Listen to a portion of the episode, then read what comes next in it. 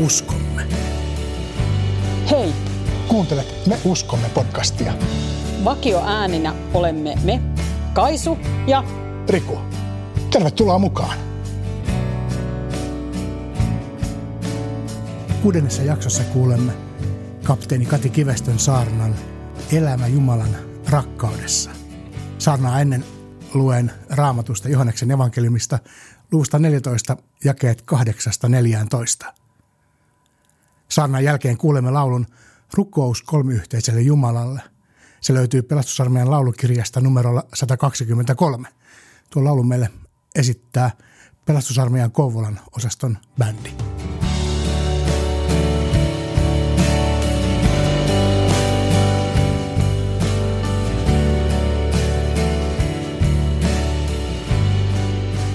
Luen Johanneksen evankeliumista sen luvusta 14, jakeet 8-14.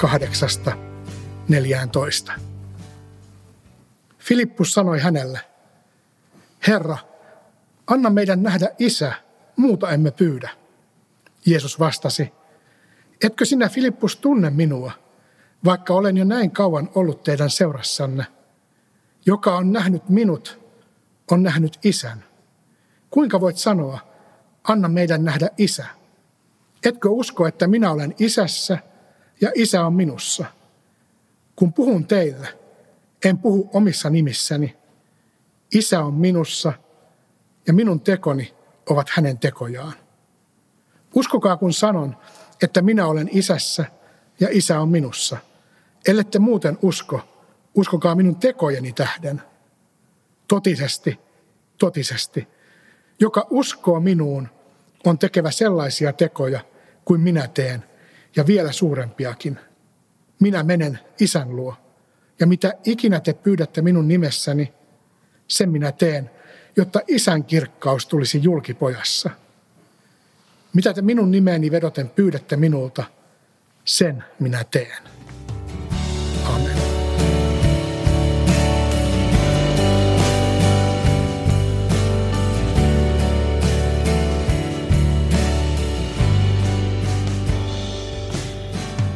Tämän päivän opinkappale on sellainen, josta usein sanotaan, että se ei ole niin kovin helppo ymmärtää. Me uskomme, että jumaluudessa on kolme persoonaa, isä, poika ja pyhä henki, jotka ovat olemukseltaan yhtä, voimassa ja kunniassa, yhdenveroiset. Oletteko miettineet, että kuinka hyvin voi tuntea toisen ihmisen? Minä olen tässä viime viikkoina käynyt läpi isän jäämistöä ja valmistuessani hautajaisiin olen miettinyt, että miten hyvin oikeastaan opin hänet tuntemaan. Yhteistä taivaltamme kesti yli 50 vuotta – mutta miten syvälle siinä ajassa pääsee toisen ihmisen pään sisään? Johanneksen evankeliumin 14. luvussa, juuri ennen sitä katkelmaa, joka tänään luettiin, Jeesus sanoi opetuslapsilleen, jos te tunnette minut, opitte tuntemaan myös minun isäni. Te tunnette hänet jo nyt, olettehan nähneet hänet. Ja sitten Filippus, yksi opetuslapsista, pyytää kuitenkin, että he saisivat nähdä isän. Hänen maailmassaan toisen tunteminen edellytti sen, että on nähnyt, ollut henkilökohtaisessa kontaktissa. Ja Filippuksen pyyntö on hyvin inhimillinen – Ihminen on aina halunnut tuntea ja ymmärtää Jumalaa. Olemme pyrkineet siihen monin eri keinoin, mutta inhimillisessä vajavaisuudessamme emme pysty Jumalaa täysin ymmärtämään. Hän jää meille aina vähän mysteeriksi. Näemme sen, mitä hän itse haluaa meille osoittaa, ja minkä meidän ymmärryksemme kykenee ottamaan vastaan. Oppi kolminaisuudesta. Tämä on se aihe, jota kristillinen kirkko on kahden tuhannen vuoden ajan jo pyrkinyt ymmärtämään. Miten yksi Jumala voi olla samanaikaisesti kolme, ilman että meillä olisi kolmea Jumalaa. Ja tästä on vuosisatojen ja vuosituhansien kuluessa käyty erilaisia kiivaitakin väittelyitä. Ja ihmiset ovat eri keinoin, tieteen, taiteen, kirjallisuuden ja teologian keinoin yrittäneet jotenkin löytää sellaista kuvaa, joka kertoisi, mistä tässä on kysymys. Koska me haluamme nähdä ja ymmärtää, kuten Filippus. Vuosia sitten voitin kerran eräissä arpajaisissa ikonin, jota en silloin osannut arvostaa. Ja se päätyi moneksi vuodeksi ihan toisen ihmisen haltuun. Ja löysin sen oikeastaan tässä ihan viime viikkojen sisällä. Ja tämä Rublevin ikoni kuvaa juuri pyhää kolminaisuutta. Tässä on taiteilijan näkemys siitä. Ja olen kuunnellut pitkää opetusta ja lukenut pitkiä artikkeleja siitä, että mitä tämä ikoni oikeastaan pitää sisällään. Jokainen asento, väri, esine, joka siellä on, sille on annettu tietynlainen merkitys. Ja ajateltu, että tällä tavalla me pystymme selittämään Jumalaa. Jos katsomme, mitä Raamattu sitten tästä asiasta puhuu, toisessa Mooseksen kirjassa – Jumala antaa Israelin kansalle kymmenen käskyä laintauluissa. Ja ne alkavat hyvin selkeästi.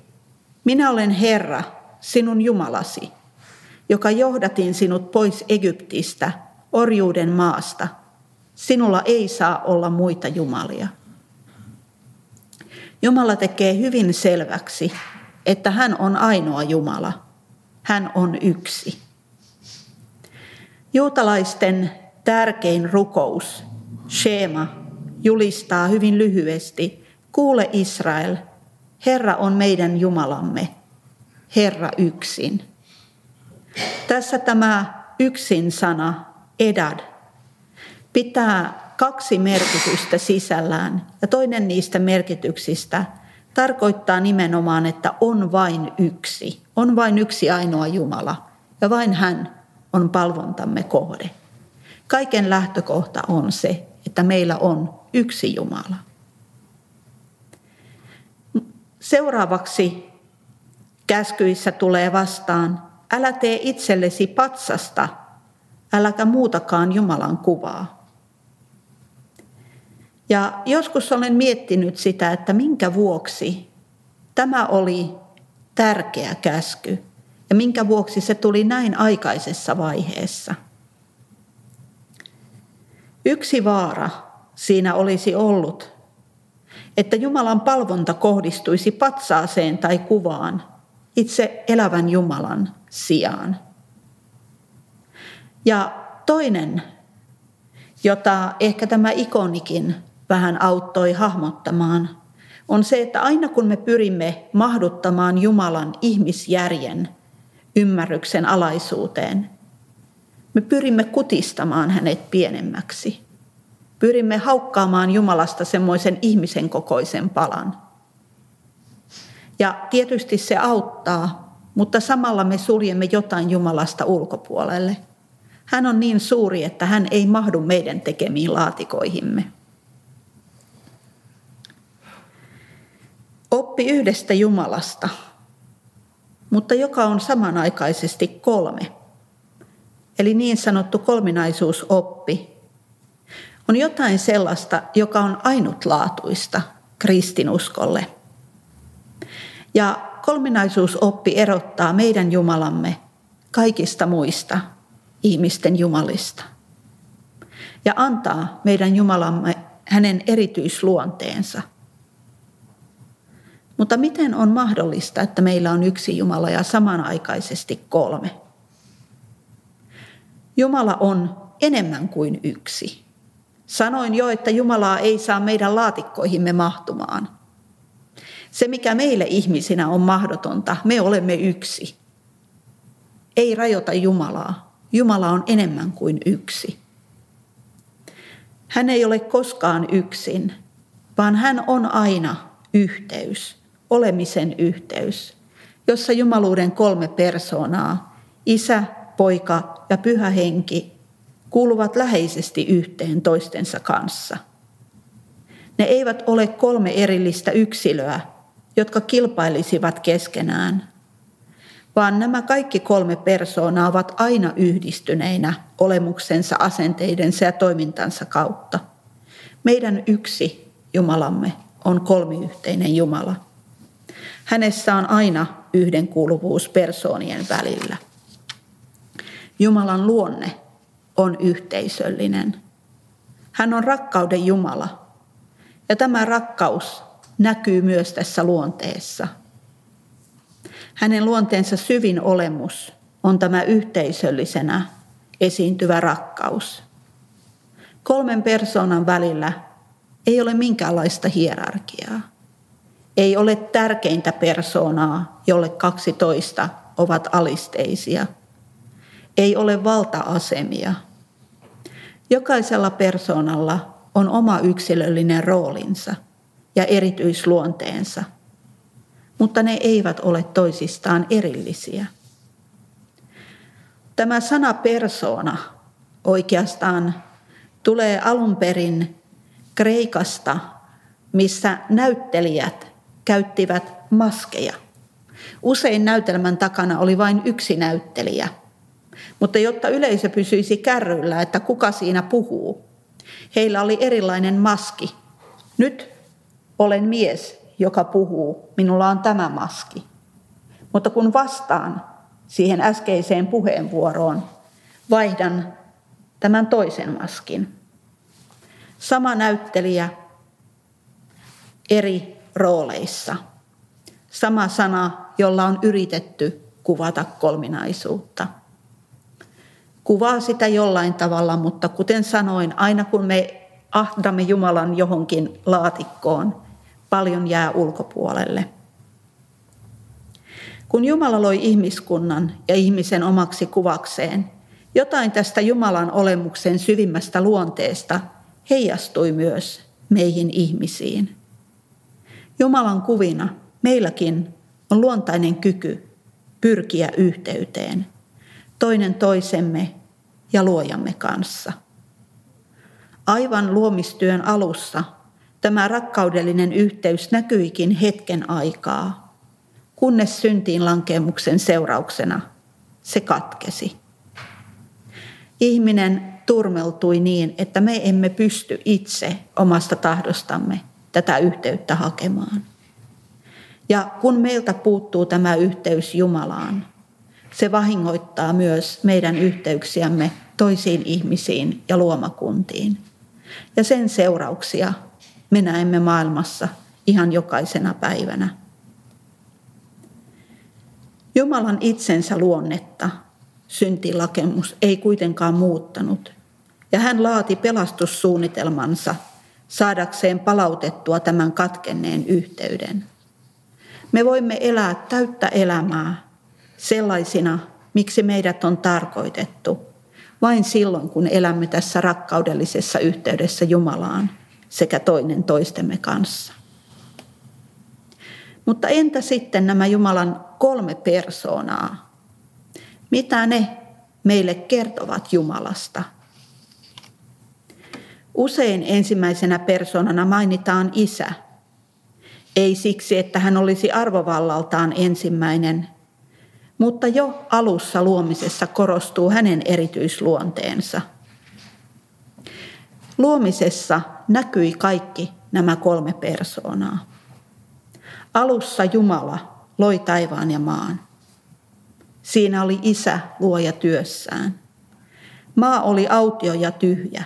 Pimeys peitti syvyydet ja Jumalan henki, pyhä henki, liikkui vetten yllä. Jumala luo ja hänen henkensä liikkuu. Ja kertomus jatkuu, kuinka Jumalan sanan kautta tapahtuu asioita. Johanneksen evankeliumin ensimmäinen luku kuvaa tätä samaa alkua sanomalla. Alussa oli sana, ja sana oli Jumalan luona, ja sana oli Jumala. Kaikki syntyi sanan voimalla. Mikään, mikä on syntynyt, ei ole syntynyt ilman häntä. Ja kun me vielä tiedämme, että sana, logos, on Jeesuksesta käytetty nimi, näemme kaikki kolme persoonaa mukana jo luomistyössä. Isä, luoja, näyttäytyy erityisroolissa Jeesuksen kautta. Jeesuksella oli aivan erityinen suhde isänsä kanssa. Suhde, joka on enemmän kuin yhdenkään ihmisen suhde maallisen isän kanssa voi olla. Ja Jeesus kuvaa tätä sanomalla. Etkö usko, että minä olen isässä ja isä on minussa? Kun puhun teille, en puhu omissa nimissäni. Isä on minussa ja minun tekoni ovat hänen tekojaan. Jeesus oli yhtä isä Jumalan kanssa.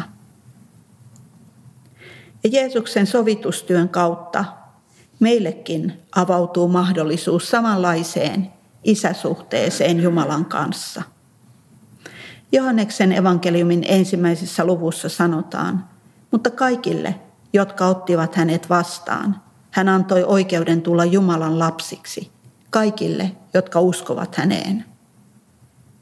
Tämä Jeesuksen isäsuhde oli niin läheinen, että hän kutsui isää nimellä Abba, joka tarkoittaa oikeastaan isi. Ja hän opetti meidät rukoilemaan isä meidän. Riippumatta siitä, minkälainen kokemus meillä on ollut omasta isäsuhteestamme, kun uudesti synnymme ja tulemme hyväksytyiksi Jumalan perheeseen, meillä on mahdollisuus aloittaa alusta rakastavan ja läheisen isän, isän Jumalan kanssa. Toinen kolminaisuuden persoonista on poika, Jeesus Kristus. Ja kun tämä yhteys katkesi Jumalan ja ihmisen välillä syntiin lankemuksessa, rakastava Jumala teki sen, mikä ihmiselle olisi ollut mahdotonta.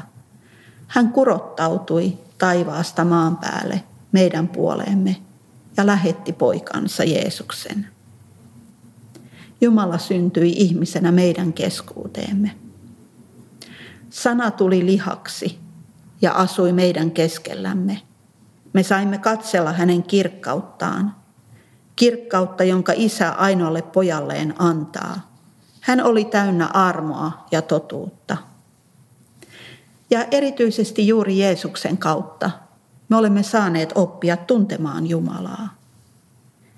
Oman elämänsä esimerkin, opetustensa ja tekojensa kautta Jeesus toi kuvan Jumalasta meidän keskuuteemme ja auttoi ihmisiä ymmärtämään Jumalaa.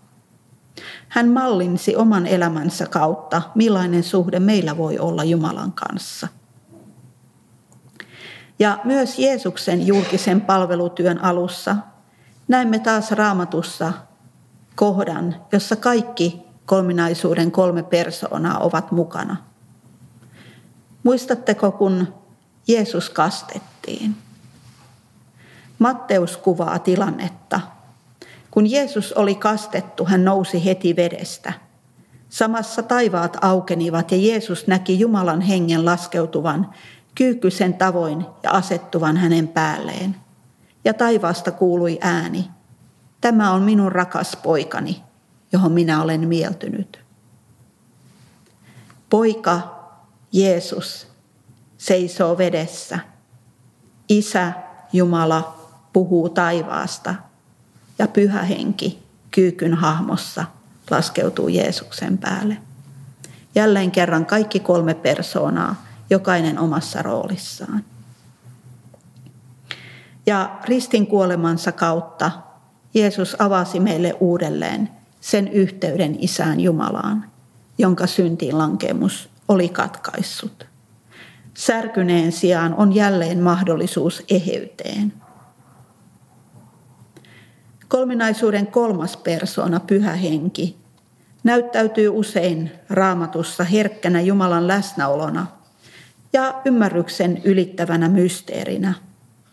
Mutta hänelläkin on oma erityinen tehtävänsä, erityisesti ihmisen uudesti syntymisessä. Jeesus kuvaa pyhän hengen roolia keskustellessaan Nikodemuksen kanssa Johanneksen evankeliumin kolmannessa luvussa. Totisesti, jos ihminen ei synny uudesti ylhäältä, hän ei pääse näkemään Jumalan valtakuntaa. Totisesti, totisesti, jos ihminen ei synny vedestä ja hengestä, hän ei pääse Jumalan valtakuntaan. Vedestä syntymisellä hän viittaa ihmisen ensimmäiseen syntymään lapsen kohdussa. Ja hengellä syntymisestä hän viittaa juuri siihen, mikä on pyhän hengen rooli meidän elämässämme. Uudesti syntymiseen ja sen jälkeiseen aikaan, jolloin meille on annettu pyhä henki opettajaksi, lohduttajaksi, tuomaan voimaa, Jumalaksi, joka on aina meidän lähellämme, aina meidän vierellämme. Opetuksessaan Jeesus puhuu Jumalan valtakunnasta, joka on tuleva, mutta joka on jo täällä maan päällä samanaikaisesti. Ja tähän meidät jokainen kristitty on kutsuttu mukaan, kutsuttu elämään tätä todeksi. Tässä samassa ikonissa näette ehkä, että keskellä on pöytä, jonka ääressä nämä kolme persoonaa, isä, poika ja pyhä henki istuvat. Pöydällä on aina neljä sivua. Ja tämä katselijan puoleinen sivu on jätetty auki. Siinä on paikka meille jokaiselle. Meidät on kutsuttu tähän yhteyteen, tähän samaan pöytään. Itse Jumala on kutsunut meidät osalliseksi missionsa täällä maan päällä. Kutsunut meidät elämään yhteydessä häneen ja yhteydessä toinen toisiimme. Pyhä henki tekee tämän mahdolliseksi seurakunnissa. Jumalan kuvina meidät on kutsuttu heijastamaan ja elämään todeksi sitä, mikä on Jumalan luonne, yhteisöllinen ja rakkaudellinen. Meidän seurakuntiemme tulisi olla kuvaa tästä. Me uudesti syntymisen seurauksena tulemme liitetyksi Jumalan perheeseen. Saamme isän, mutta saamme samalla myös suuren määrän siskoja ja veljiä. Ihmisinä me emme voi täysin käsittää Jumalan rakkauden luonnetta, ja usein me kompuroimmekin pyrkiessämme elämään tätä todeksi arjen keskellä.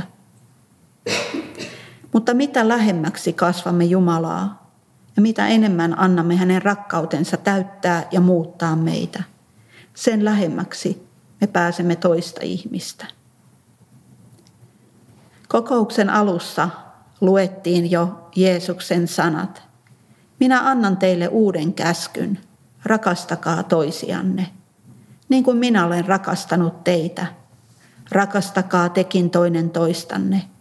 Kaikki tuntevat teidät minun opetuslapsikseni, jos te rakastatte toisianne. Tähän yhteyteen meidät on kaikki kutsuttu. Ja tämä yhteys ei rajoitu vaan meidän seurakuntamme sisälle tai edes kristilliseen kirkkoon, vaan tämä yhteys pyrkii etsimään ja tarjoamaan paikkaa heille, jotka ovat vielä yhteyden ulkopuolella, kutsumaan heitä yhteiseen pöytään. Vaikka me istumme tämän pöydän ääressä, siinä on aina ihmisen kokoinen paikka hänelle, joka ei ole vielä osa yhteyttä. Hänelle, joka kenties on täysin yksin. Elämme sovussa Jumalan kanssa, toinen toistemme kanssa. Pyrimme kutsumaan ulkopuolelta ihmisiä mukaan tähän yhteyteen.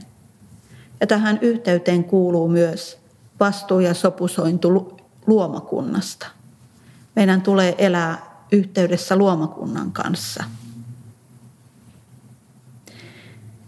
Jeesus, kun hän rukoili opetuslastensa puolesta, hän rukoili, että he olisivat yhtä, niin kuin hän on yhtä isänsä kanssa. Hän viittasi jälleen tähän samaan kolminaisuuteen. Jeesuksella ja isällä oli todella läheinen yhteys. Ja tähän samaan yhteyteen meidät on myös kutsuttu. Muutama jae myöhemmin Jeesus viittaakin ihmisiin, jotka uskovat heidän todistuksensa kautta. Meidän jokaisen. Se, mitä me sanomme, mutta ennen kaikkea se, mitä me teemme ja mitä me olemme. Ihan siellä meidän arjen keskuudessamme. Elämmekö me tänä päivänä näin? Onko tämä meidän arjessamme todellisuutta? Oletko sinä jo henkilökohtaisesti oppinut tuntemaan Jumalan ja hänen suunnattoman rakkautensa, joka tahtoo kutsua sinut yhteyteen? Ei sinua ole luotu elämään ja pärjäämään yksin, vaan voit elää täyttä elämää vasta kun olet yhteydessä itse elämän antajaan, kolmiyhteiseen Jumalaan, joka on rakkaudessaan kutsunut sinut osaksi perhettään. Jeesus avasi tien ja kutsu tulla yhteisen pöydän ääreen on esitetty sinulle. Ja jos olet jo ottanut hänet vastaan ja istut tämän yhteisen pöydän ääressä, olet osa seurakuntaperhettä. Koetko, että olet sillä paikalla, mille paikalle Jumala on sinut kutsunut? Sillä ei hän kutsu ketään turhaa. Hänellä on jokaiselle paikka ja oma tehtävä. Joko sinä tunnet oman paikkasi ja oman tehtäväsi? Millä tavalla sinä voit olla rakentamassa tätä yhteistä kokonaisuutta? Koetko tätä läheistä rakkaudellista yhteyttä vai onko kenties jotain sellaista, joka on siellä esteenä? Jumalalle kaikki on mahdollista hän ojensi kätensä taivaasta maan päälle palauttaakseen tämän yhteyden. Ja tähän yhteyteen hän tahtoo meitä jokaista kutsua myös tänään. Ja se yhteys on meille avoinna se yhteys, jossa me saamme istua yhteisen pöydän ääressä. Saamme isän, saamme siskoja ja veljiä. Saamme ravintoa. Saamme sitä, mitä me itse kukin juuri tällä hetkellä tarvitsemme.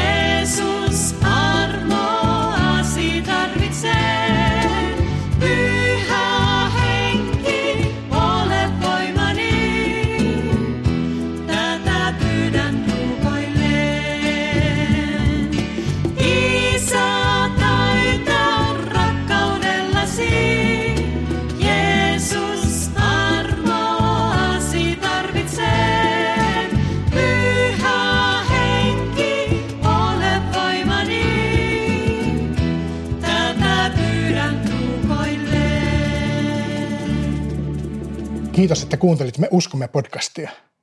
Jos haluat kommentoida jaksoja tai lähettää meille muuten vain postia, löydät ohjeet kotisivultamme www.pelastusarmeija.fi kautta Tampere. Klikkaa sieltä Me uskomme linkkiä. Samalta sivulta löydät myös ohjeet ja linkit tämän podin tilaamiseen. Uusi jakso ilmestyy taas ensi viikolla. Siunausta viikkoosi. Hei hei! Hei hei!